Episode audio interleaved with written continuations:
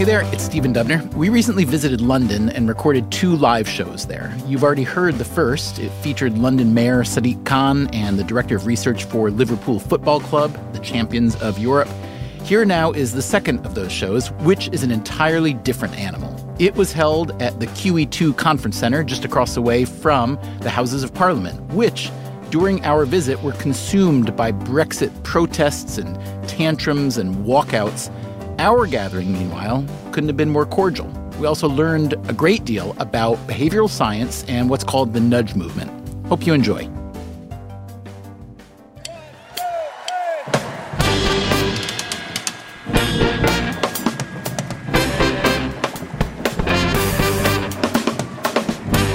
Ladies and gentlemen, please welcome the host of Freakonomics Radio, Stephen Dubner.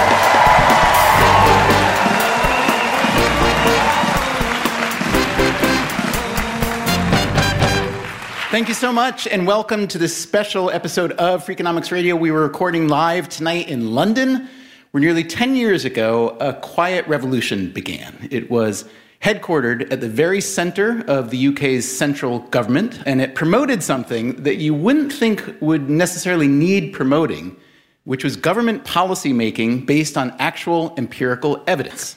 Wouldn't it make sense for governments to design policy based on such research rather than on opinion polls or personal whim, or worse yet, the highest bidder?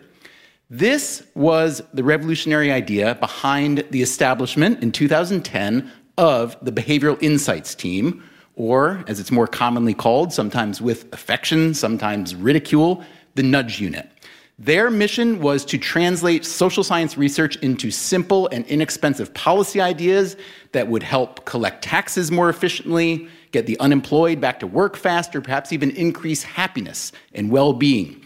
And so tonight, we have come to the epicenter of this revolution to learn its history, its progress and failures, and its future. Now, we should say the nudge movement has not been without its critics. It's been accused of overreach, of arrogance, of naivete.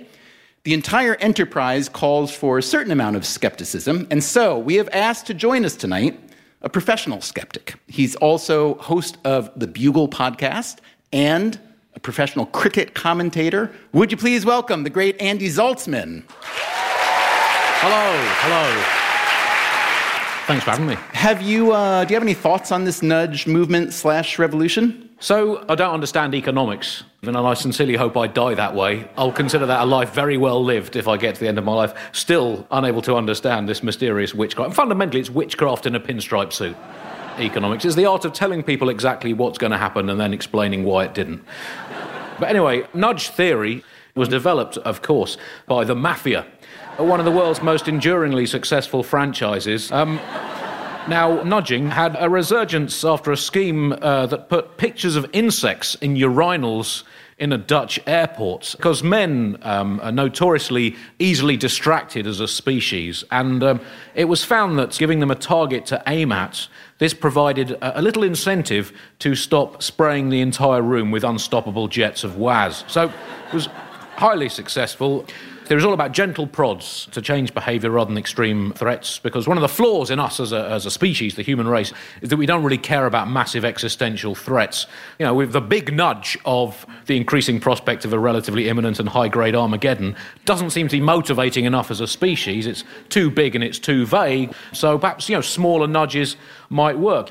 Maybe all plastic bags should be forced to be shaped like a dolphin. Might make us think more carefully about them. And maybe cabin crew on short-haul flights should be penguins, trained to say very pointedly, "I'm afraid we have run out of ice." Andy Zaltzman, your perspective is most appreciated. Let's hear now what the actual nudge practitioners have to say. Our first guest tonight is a psychologist and political scientist by training who's career has toggled between government service and academia. It was he who launched the Nudge Unit under Conservative Party Prime Minister David Cameron. Years earlier, he worked in the Prime Minister's Strategy Unit under Labour Party PM Tony Blair. Would you please welcome the Chief Executive of the Behavioral Insights Team, David Halpern.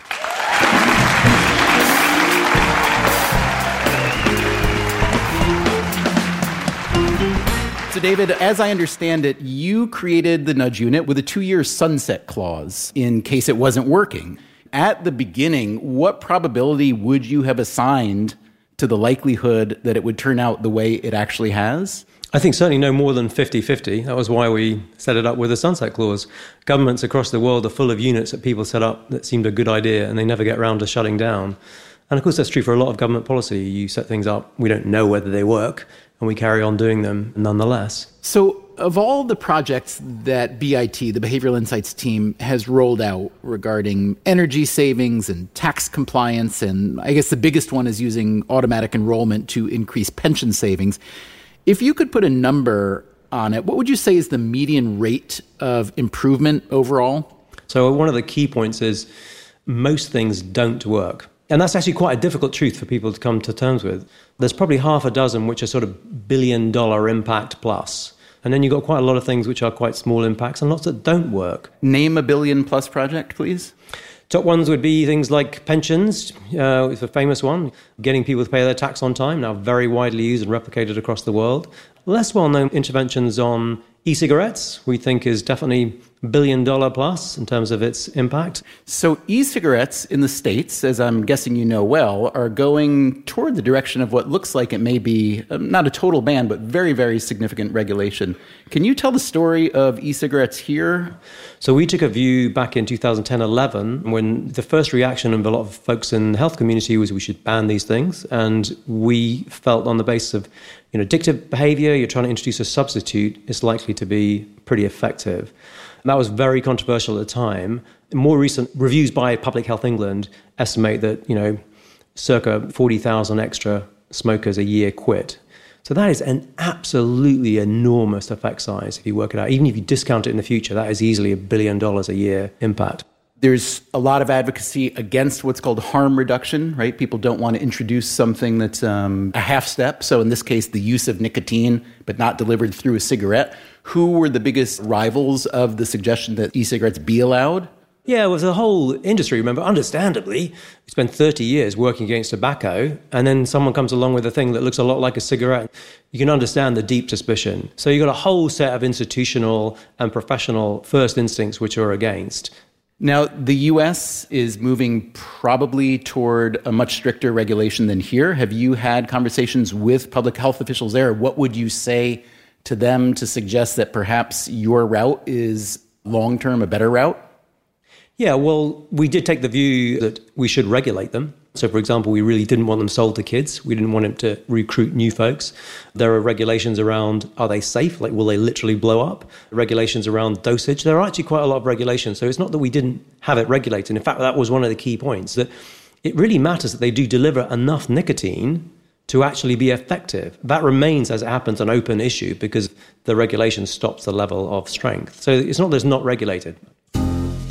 Let me interrupt the live show for a second to say that e-cigarettes in the UK have been handled so differently than in the US, where, as you've likely heard, there have been more than 30 deaths and many serious injuries from vaping, that our episode next week will be devoted to this issue. Because if you've only been reading the headlines about vaping in the US, then you're missing out on a lot of the story. Okay, back to our interview with the founder of the Behavioral Insights Team, David Halpern. So let's talk about the tax revenues produced by better letter writing. Walk us through what was the problem, what were the proposed and trialed solutions, and what turned out to be most effective? So if you think about it, most revenue services, they're in the business of trying to get people to do something which they may or may not be super happy to do, which is to pay their taxes. On the other hand, you definitely don't want to pay your neighbour's taxes if they're not. But, for example, Stephen, in the unlikely event you are late paying your tax, you'll get a letter saying, come on. And they would send the same letter to everyone, which is some form of threat or whatever. And then famously, the early trial was, why don't we just tell people something which is true, which is most people pay their tax on time? And adding that one line, 9 out of 10 people pay their tax on time, would that lead to people then just paying up without further prompt, with no further action? And the answer is yes, it did. And indeed, we tried multiple variations. Back then, that was unbelievably controversial. I just can't tell you how difficult it was. Well, it was felt lots of reasons why, what you want to start experimenting on people, and the system wasn't built to do it. There were even questions about how would you analyze it. Andy Zaltzman, have you ever gotten one of these lovely tax letters? Not that I've noticed, but I don't often open my post. Tax is essentially the original form of crowdfunding.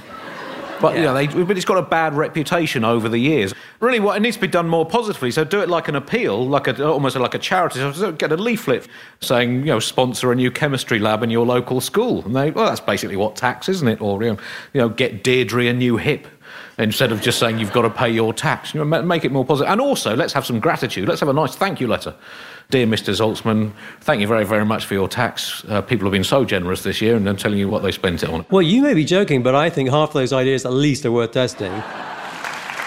We can build a better world. Yeah. There is some evidence of giving people some say in what do you want to pay your tax on. I'll say no to the nuclear warheads, but I'll say okay to the... if there was a marginal extra pound or dollar, what would you prioritise?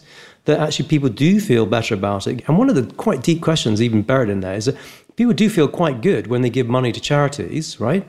In fact, as you'll know from the behavioural literature, better than they think they'll feel. Why not when they pay their taxes? Why wouldn't you feel good that you're supporting schools and hospitals and so on? So one of the objectives of a tax authority, in my view, should not only be to collect the revenue, but actually have people feel okay about it. Why not? It's lovely to hear about all these successes and impressive. I would like to hear a spectacular failure, please. Do you want to hear some of the things that didn't work? All of them. So images of homes showing, infrared images showing how much heat they're losing, putting that on a request to get your home insulated turns out to make people significantly less likely to get their home insulated. There was good lab work to suggest it was a good idea, but it looks like people are going, oh, that looks warm, that's cosy, I'll keep with that. Getting people who go to a major airport to switch to public transport, really big effort, did absolutely diddly squat. A grit-based intervention. We've done a number of interventions with 16, 17-year-olds. Some have worked incredibly. But we found the grit-based intervention, at least in the UK, it did increase attendance rates, but it didn't increase the pass rates. One was getting managers to be more sympathetic towards basically senior female staff. We spent a long time with a lot of academics designing this perfect intervention. It had the exact reverse effect. Getting male managers to be attentive in this particular way, they actually were less ultimately sympathetic. And did it produce a bunch of sexual harassment lawsuits in the process? No, it didn't work. But it does matter. It's interesting. They are much less memorable, kind of logically. You don't want to remember all the terrible recipes for food that didn't work, right? You want to lose them. You want to remember the ones that did work. But actually, for this field, it is really important. It's quite a big lesson. And on a quite serious point is, we work with a lot of governments, a lot of departments across the world. Everybody wants to celebrate and talk about the examples that work. The fact is, you should expect that the majority of things you try, if they're innovative and quirky, will not work, right? That's really important. And how do we get that information circulating? We need to be open about that. And actually, we need that list. We need that list available so that we don't keep doing other things that, repeat them. Very good. David, we'd like to bring you back toward the end of the show to talk about the future of nudging. Let's say goodbye for now, ladies and gentlemen. That was David Halpern. It is time now to hear from some of the people who've been putting these nudging policies into practice. A lot of the behavioral science research we've talked about on earlier shows is about improving long-term health and welfare as individuals and societally. Tonight, we're going to focus on some more immediate high-stakes scenarios that you might not typically associate with nudging, specifically medical care, policing, and firefighting. So our next guest is Chief Fire Officer of West Sussex Fire and Rescue Services. She also holds a PhD in psychology, and she's the author of a book called The Heat of the Moment: Life and Death Decision Making from a Firefighter. Would you please welcome Sabrina Cohen Hatton?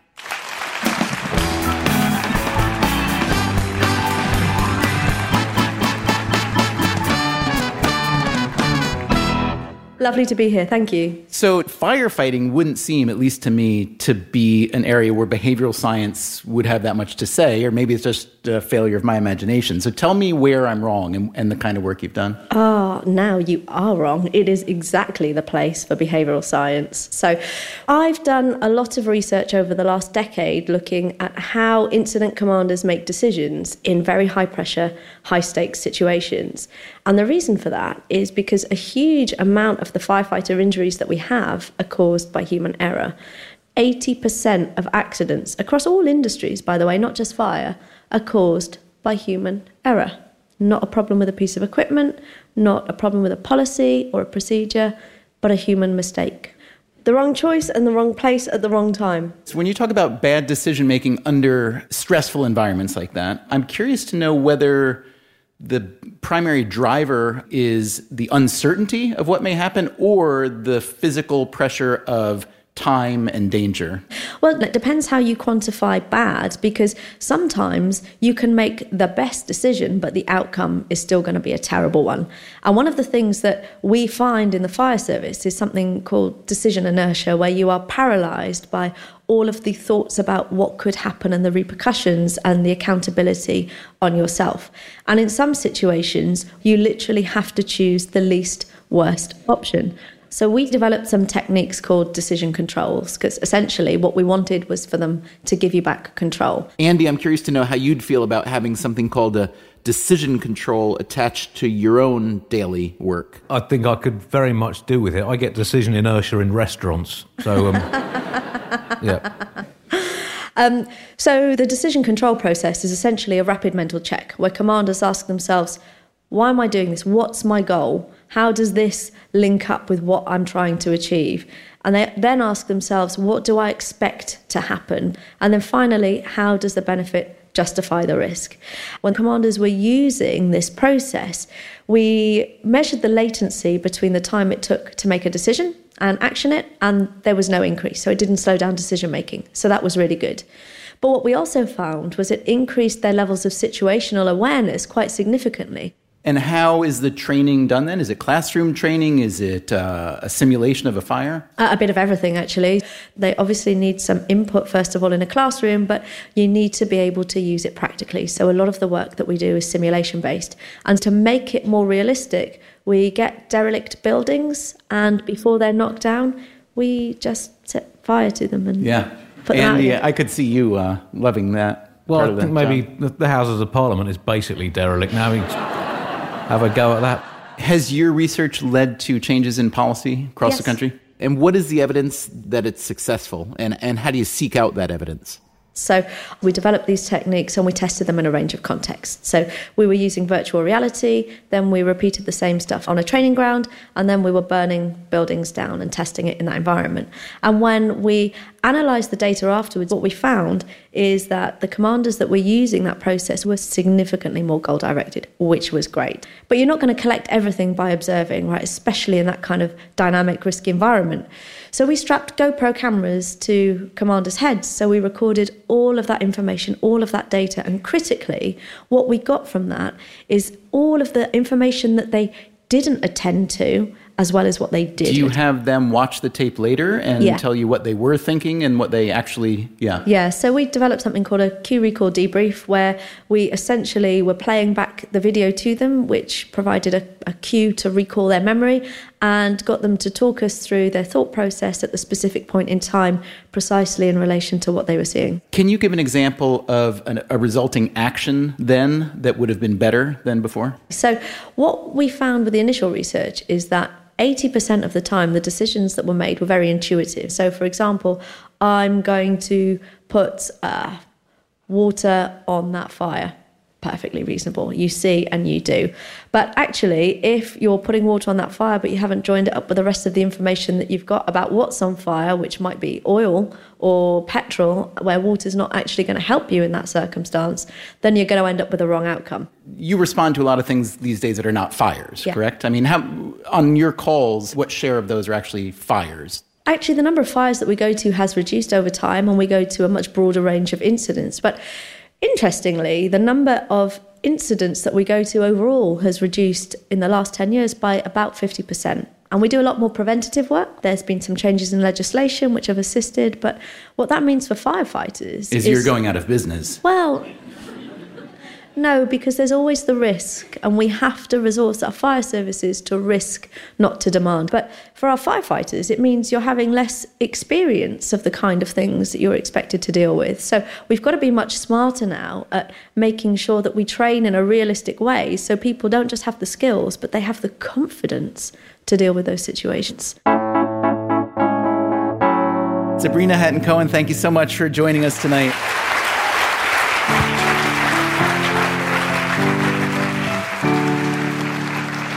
Our next guest has been a policeman for more than 20 years. He holds a master's degree in criminology from Cambridge. 10 years ago, he started the Society of Evidence-Based Policing, which now has more than 3,000 members around the world. He spent most of his career with the West Midlands Police, but recently became commander for specialist crime with the Metropolitan Police here in London. Would you please welcome Alex Murray?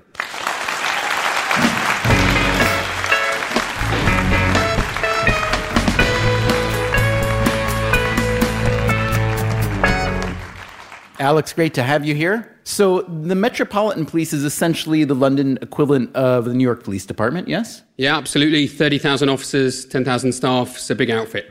And I'm guessing that policing is full of conventional wisdom that is not, in fact, very wise. Is that a correct assumption? There's a very famous criminologist called Ken Pease who said you can have a career in policing or you can have a year in policing just lived over and over and over again. And senior officers have done 1 year on the front line and then come out and they still refer back to their first 6 weeks when they came out of college. So from an evidence-based policing point of view, we try and meld the evidence of what is effective with that really good experience that people have, put them together. Now, when I think of, again, kind of like with firefighting, when I think of behavioral science and policing, I really can't conjure up many images for how it works. Do you run randomized controlled trials? What do you do? Yeah, we run randomized controlled trials. We run lots of things. Most things or a lot of things just aren't effective, and we've got to work out, particularly in an austere time, what is effective and what isn't. All right, give us an example of a success and how it came about. Okay. So the whole point of policing is around changing behaviour. So how do you stop people committing crime? So if you are subject to a burglary, sadly, you're at increased risk of being subject to a burglary again and in the very near future. But not only that, your neighbours are, and your neighbours' neighbours, up to 400 yards either side of the house. The reason being simply that it worked once and it will work again, or is there... Yeah, so if you are a burglar, you go, well, it worked last time. I'll go back. I know how the houses are set up. I wasn't caught last time. You know, there's a sort of logic there.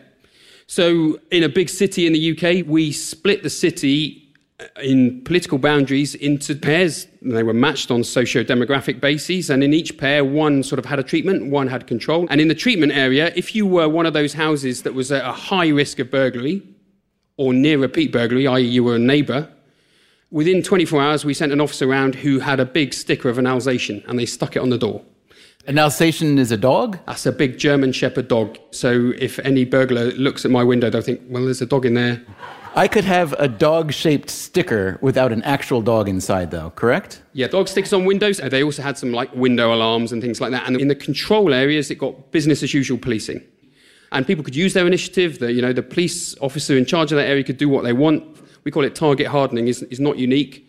And we tested the survivability of those houses. So over a period of 700 days, what was the chance of them being re-victimised compared to the control? Yeah, and how'd you do? From a metric point of view, there was less repeat victimisation in the test area compared to the control area. In actually the lower crime areas, we did see statistically significant reductions in repeat offending, repeat victimisation. Andy, when you burgle a home, do you typically return to the same home or neighbourhood or move on? That was supposed to be our special secret, Stephen. When I break into people's homes, I like to do something positive. I like to leave something there rather than take something. I leave a nice antique or a bottle of cordial or a jar of pickled onions. Let's just get the positivity back into crime. Alex, I understand you ran another experiment having to do with collecting money from speeding tickets. Yeah, in the UK, you get speeding fines normally from automatic cameras that spot you, and they send you a letter, and it says, were you the person driving this car? And you can then elect to have points on your licence or go to a driver improvement course. Now, if you get one, and I have to confess I've had one, and it was written in sort of legal jargonese, probably fulfilling all our legal requirements, so hitting the target, missing the point. Policing is full of police officers and quite a lot of lawyers, and we speak and we write in a certain fashion. We don't have this concept of person-centred design. And we experimented where for 1 week we just sent out that letter. For the next week we sent out a difference letter. And that letter was a picture of a lamppost with some teddy bears around it and data on the amount of children killed by speeding motorists in the area. And next week back to the normal letter. Next week back to that letter. And we did that on and off, on and off, and on and off. And that sort of experiment is being replicated around the world because it's really important. So, but you didn't tell us, did the teddy bears work? Did the shrine to accident victims increase payment? We are working through that data at the moment. It's been replicated here in London. We didn't find any statistically significant results. So as we speak now, we've got analysts working through the data. There was a research project that I believe you were behind having to do with messages being written on a jail cell wall. That was you, correct? Yeah, this is my favourite experiment of all times. So if you go into a police cell in the UK, I don't know, you probably both experienced it, where you sit and you look at a blank wall for anything up to 24 hours. There might be a stencil in the wall that says, if you want to get off drugs, phone this number. But pretty much nothing happens. So we thought, well, captive audience. And we put a load of graffiti on loads of cell walls, and this was growth mindset graffiti. Positive messaging purporting to be from an offender who'd previously been in there and graffitied on the walls. So things like, next time try to burgle a home in a different neighborhood. Would you like me to read you some of the graffiti? Love it. People think that what they do makes them who they are. It doesn't. We all do stuff because we got angry, because we felt good, or we didn't think.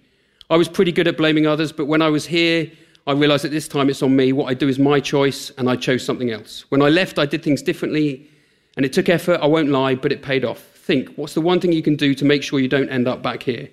Remember, and when the door opens, do it. It's never too late. Now, just to be clear, these are fake sentiments, correct? No, they're not. We actually spoke to a reformed offender, and we very much got the principles from him, so there was real integrity in it, and then we stuck it on the walls. Now, we know of this research because it was featured several years ago in a Freakonomics Radio episode. It sounded like a brilliant idea. How well did it work?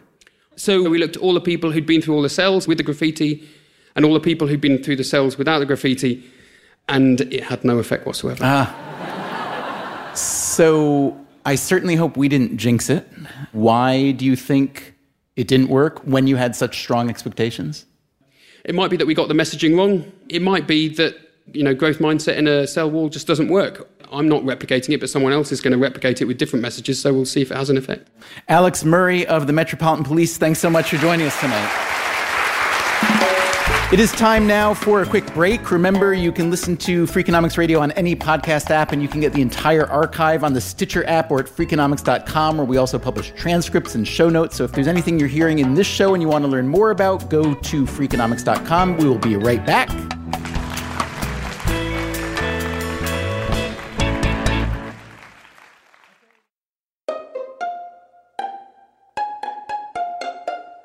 This episode of Freakonomics Radio was recorded live in London, where we attended a conference organized by the Behavioral Insights Team, also known as the Nudge Unit.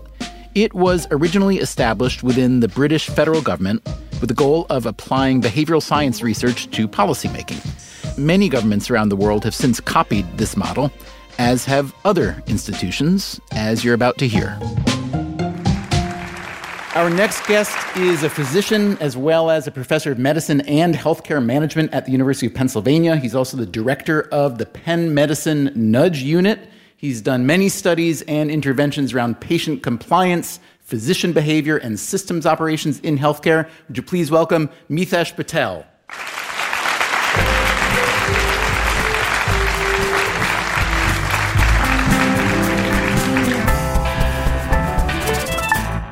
Mitesh, nice to see you. Thank you for having me on.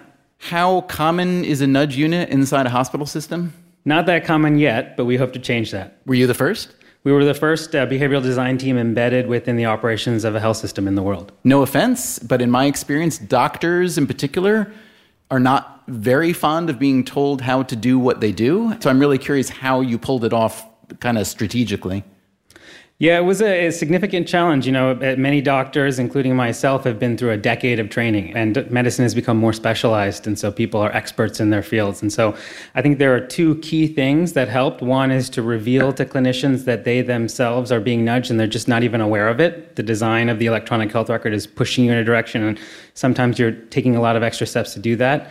And the other is to engage them. The way we started off our Nudge Unit was actually to host a crowdsourcing challenge where clinicians and other stakeholders could submit ideas. And we actually got 225 ideas in 2 weeks from clinicians. So give us a very quick rundown. We'll drill down of some of the interventions you've done.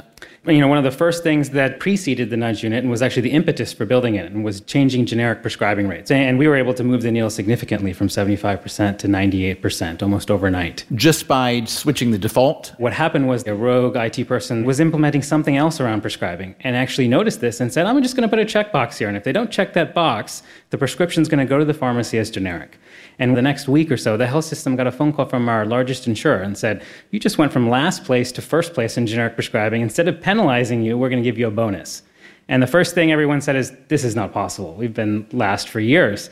And then we realized what had happened. 1 hour of work resulted in $32 million of savings in the course of 2 years. Unbelievable. So if there was that much money to be saved so easily, why hadn't this been done before?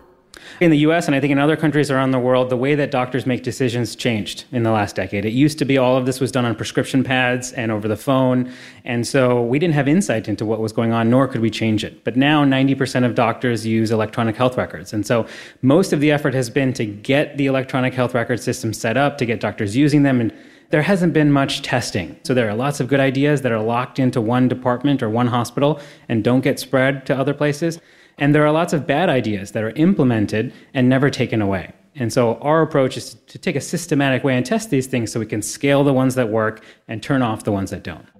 I understand you also changed the default on the number of opioids that are typically issued after surgery, let's say, yes? Yeah, so when you come into the emergency department and you have an ankle sprain or you just got a tooth pulled or another injury, there's good evidence to show the larger the amount of pills you get, the more likely you're going to be addicted. And so we found that just by changing the default from 30 pills to 10 pills, it cut unnecessary opiate prescribing in half. And did you find that 10 is actually an optimal number? Should it perhaps be even lower? Do you know? So there are actually guidelines around this that recommend that you should get 3 to 5 days of opiates, which is about 10 pills. But the great thing about using defaults is it doesn't force you to make a decision. Clinicians can override that. Mitesh, I understand there's also an intervention you've done on cardiac aftercare, yes? Let's say I come in, I have a heart attack, I'm treated, I'm alive and relatively well. I leave the hospital. Then what happens typically? So typically when someone comes in and has a heart attack, we know that exercise is good for them. There's actually a structured program called cardiac rehabilitation or cardiac rehab.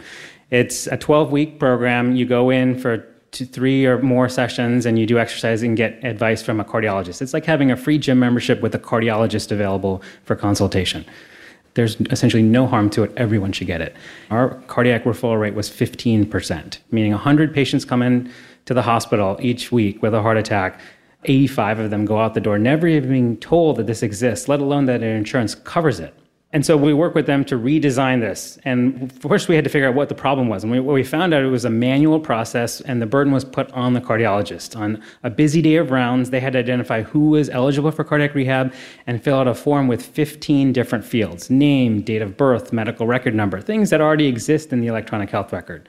So we spent some time talking to cardiologists and testing things for 3 months. And what we did is we used the electronic health record to automatically identify patients who had a heart attack. Turns out that's easy. They've had a stent placed or they're on certain medications. We notify other care members, not the clinician, on rounds. And when they arrive to that patient's room, this form is automatically signed. And then we close the loop with the patient, which had never been done before. Okay, you're still dealing with the fact that they have to want to participate in that physical activity. Do you have any nudges to help with that? Yeah, so this alone, just referring them, increased their referral rate from 15% to 85%, and the attendance rate from 33% to 55%. Right. So a huge lift there. We have a bunch of interventions around getting people to be more physically active, and we're actually testing them in combination with these referral patterns. Most recently, we've been working on gamification and found that it increased physical activity. And I think you can take it further. I mean, we've seen the NFL basically damages people's health. You can set up a league of something that improves people's health, you know, the National Cardiac Recovery League, and have a draft and all the teams trying to sign up the illest patients and things. And I think it could be the new next breakthrough sport for America. Well, I like where you're going. We'll have to test it in different settings and see how it works out. One problem that the medical community has come to recognize lately or acknowledge is the issue of too much medical care in the form of tests and procedures and medications. Are you doing anything about that? Yeah, so we have a great example from palliative cancer patients. These are patients who are at the end of life. They may have days to weeks left to live. And oftentimes they can get radiation therapy to shrink the tumor. Sometimes it's pinching on a nerve, other times it's an uncomfortable place, and radiation therapy can make the end of their lives easier. In order to make sure that the radiation hits the tumor correctly, we'll often do CT scans or x-rays. Now, when we know we're going to cure the patient, or we're trying to cure the patient's going to live many years, and we need to do an x-ray or CT scan possibly every day, because we don't want to hit normal healthy tissue.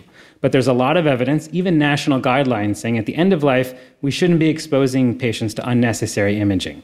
It costs them a lot of money, and it doesn't lead to any benefit because the patients are going to die in a few weeks or months. What we found at our health system is 70% of these patients at the end of life were getting daily imaging, meaning if you had 14 doses of radiation, you got 14 x-rays or CT scans. And oftentimes, insurances were no longer covering this, and they may get hit with some of the bill for that. So let me ask you this. Medical history is full of stories about successful treatments being discovered with strong evidence and then not enacted for months, years, decades. And I'm curious what the rate of adoption is like for these interventions that to me sound sensible, doable, cheap, executable, etc. Are hospitals around the country rushing to, if not emulate you by setting up their own nudge units, at least reading these papers and trying to do things like switch defaults for generics and so on? Yeah, our goal is to hopefully spread this around the country. And so we're doing two things to really scale this. One is we host an annual Nudges in Healthcare Symposium, bringing together health systems across the world who want to implement nudges or nudge units. And the second is we've launched a Nudge Collaborative. It's an IT platform where people can share insights from what's worked and what hasn't. We've worked on more than 50 projects now. So we have a bunch of successes, but also failures. And we don't want those to be replicated. We want the good ones to be replicated. But it also provides a management tool. We've learned a lot from how we manage all the crowdsourcing ideas that come in and what moves forward and what doesn't. And this is a platform that will let health systems who want to do this do it by hitting the ground running. I have to say, I'm so glad you're out there doing this work. It gives me hope and it's exciting. Thank you so much for joining us tonight, Mitesh Patel. Thank you. And now, before we finish, if he hasn't run off, I'd like to bring back the Nudger-in-Chief, David Halpern of the Behavioral Insights Team. David.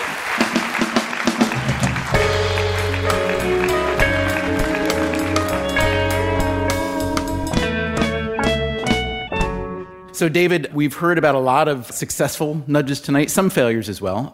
But I've got to say, many of them seem, in retrospect, quite simple, even predictable, at least after the fact, sort of low-hanging fruit. And I'm curious to know if you have larger aspirations, maybe to consider how behavioral science can address core economic issues like income inequality and market failures, or issues like social mobility. Do you think about how to nudge the nudgers, the people in position to make bigger, broader applications? So, yes, I think to all those things. On the economic policy one especially, I think one of the deep ironies of behavioural economics that hasn't been applied much to economics. I mean, imagine a labour market where you actually knew whether it's a really good place to work. Not just what you'll be paid, but, you know, how good is the boss? What are your progression opportunities? And so on and so on. Most individuals applying, they don't know the answer to those questions. And in a classical model, you sort of assume it'll work its way out. So we think there are lots of issues like that where the economy doesn't work and it takes you to a lot of policy tools. How can you help policymakers see their own failures?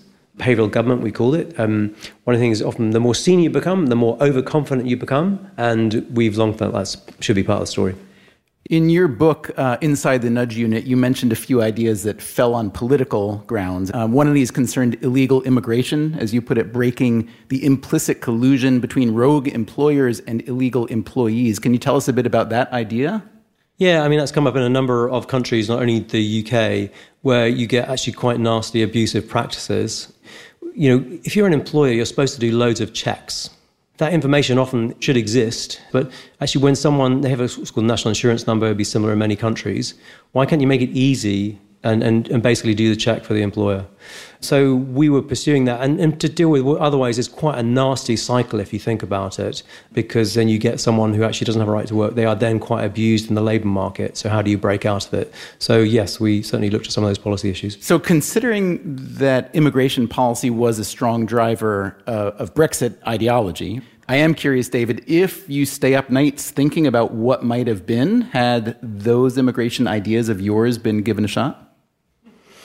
No, I think it's your answer. I think a lot of other issues going on around Brexit.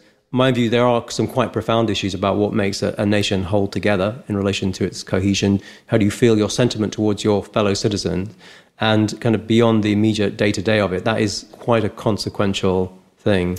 There's a topic you've written about in the past, social trust. Does nudge theory, if we want to call it that, is it able to be successfully applied to building social trust, do you think?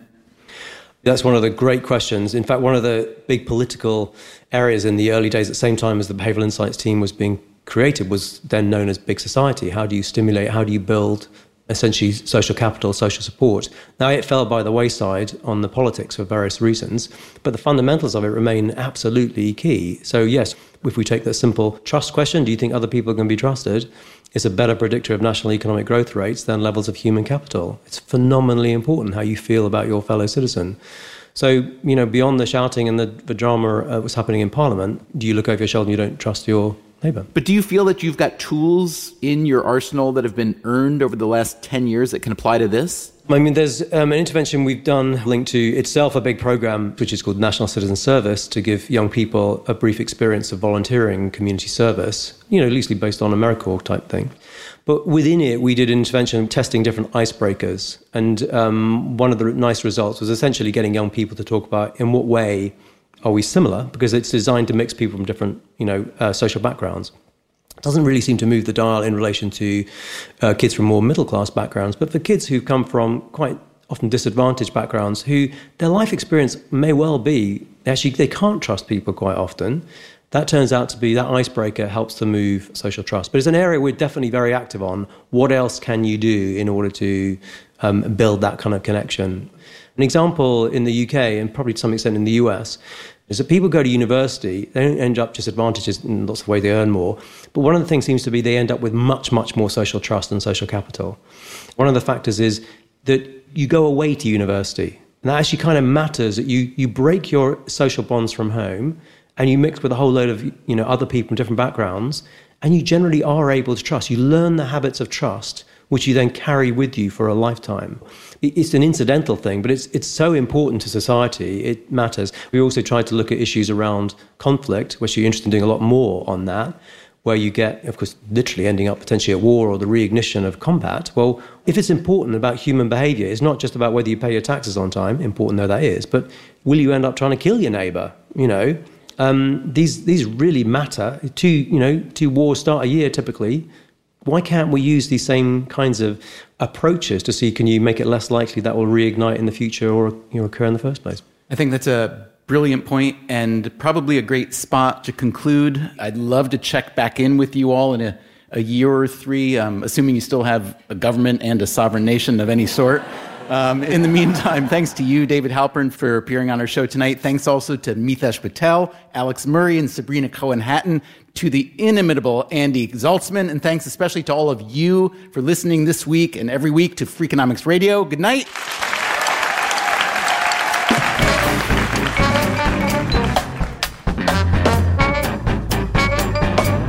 Coming up next time on Freakonomics Radio, as promised earlier in this episode, we will look at the U.S. vaping craze, what's known and not known about e-cigarettes. The toxicological profile of these products indicates that they're much, much safer than cigarettes. So why have people been dying from vaping? Approximately 89% of the cases are attributable to THC or black market vaping oils. So is this an argument for better regulation of e-cigarettes, or, as many places are doing, a prohibition-style ban? I think that the lesson we need to learn is that you don't succeed when you have a popular product by banning it. That's next time on Freakonomics Radio. Freakonomics Radio is produced by Stitcher and Dubner Productions. This episode was produced by Matt Hickey, with lots of help from Allison Craiglow, Greg Rippin, Harry Huggins, and Stephanie Tam. Special thanks also to Katie King, Jason Eller, Ed Flahavin, Lauren Yates, and Chris Wright from the Behavioral Insights Team. Our staff also includes Zach Lipinski, Corinne Wallace, and Daphne Chen. Our intern is Ben Shaman. Our theme song is Mr. Fortune by The Hitchhikers. This live version was performed by Luis Guerra and the Freakonomics Radio Orchestra. All the other music was composed by Luis. You can subscribe to Freakonomics Radio on Apple Podcasts or any podcast app. Our entire archive can be found exclusively on the Stitcher app or at Freakonomics.com, where we also publish show notes and transcripts. To get our entire archive without ads, along with bonus episodes, go to stitcherpremium.com/Freakonomics. We also publish every week on Medium, a short text version of our new episode. Go to medium.com/Freakonomics Radio. We can also be found on Twitter, Facebook, and LinkedIn, or via email at radio@Freakonomics.com. Our show also plays on most of your better NPR stations, so check your local station for details. As always, thanks for listening.